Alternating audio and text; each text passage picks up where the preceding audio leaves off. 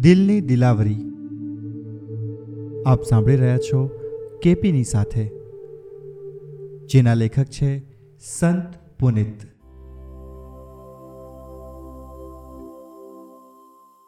ઐતિહાસિક નવલકથાઓ લખનાર નાથ માધવ. મહારાષ્ટ્રના એક લોકપ્રિય નવલકથાકાર હતા. એકવાર તેમને પોતાની એક નવલકથાના પુરસ્કારનો પંદરસો રૂપિયાનો ચેક મળ્યો. તેમણે પોતાના એક વિશ્વાસુ મિત્રને એ ચેક વટાવવા આપ્યો. એ મિત્રએ ચેક વટાવીને પંદરસો રૂપિયા મેળવી લીધા અને તે રકમ નાથ માધવને આપવા નીકળ્યો. પણ રસ્તામાં તેને વિચાર આવ્યો કે હું નાથ માધવ પાસેથી આમાંથી પાંચસો રૂપિયા ઉધાર માગીને આવતીકાલે ઘોડાદોડ પરની શરતમાં લગાડું, તો મને મોટું ઇનામ લાગે.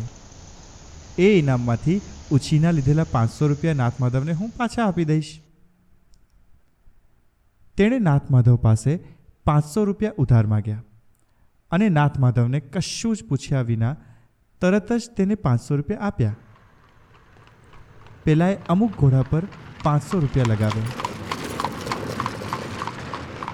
પણ તેનું નસીબ વાંકું એટલે તે હારી ગયો. તેના પશ્ચાતાપનો કોઈ પાર રહ્યો નહીં. મનમાં ખૂબ દુઃખી થઈને તે પાછો નાથ માધવ પાસે આવ્યો અને જે કાંઈ બન્યું હતું તે બધું વિગતે કહી સંભળાવ્યું. તેનો રડમસ ચહેરો અને આંસુ ભીની આંખો જોઈ નાથ માધવે તેને કહેવા માંડ્યું, ભાઈ, તું હારી ગયો?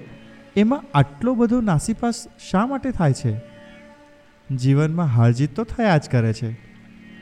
એમાં વળી રડવાનું શા માટે?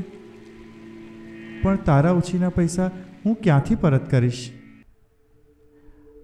આ સાંભળી દિલાવર દિલના લેખક નાથ માધવે તે મિત્રના ખભે હાથ મૂકીને કહેવા માંડ્યું, અરે, મને પૈસા પરત કરવાની કશી જરૂર જ નથી. હું એમ સમજીશ કે મને મારી નવલકથાનો પુરસ્કાર પંદરસો રૂપિયા નહીં, પણ હજાર રૂપિયા જ મળ્યો હતો. અને ધાર કે હું જ કદાચ રેસમાં ગયો હોત અને હારી ગયો હોત તો? તું મારા વતી જ રેસ રમ્યો હતો, એમ માની લે ને? આપણી વચ્ચે ક્યાં કશી જુદાઈ છે? પેલો મિત્ર તો નાથ માધવના દિલની આ દિલાવરી અને ખેલદિલી જોઈ જ રહ્યો.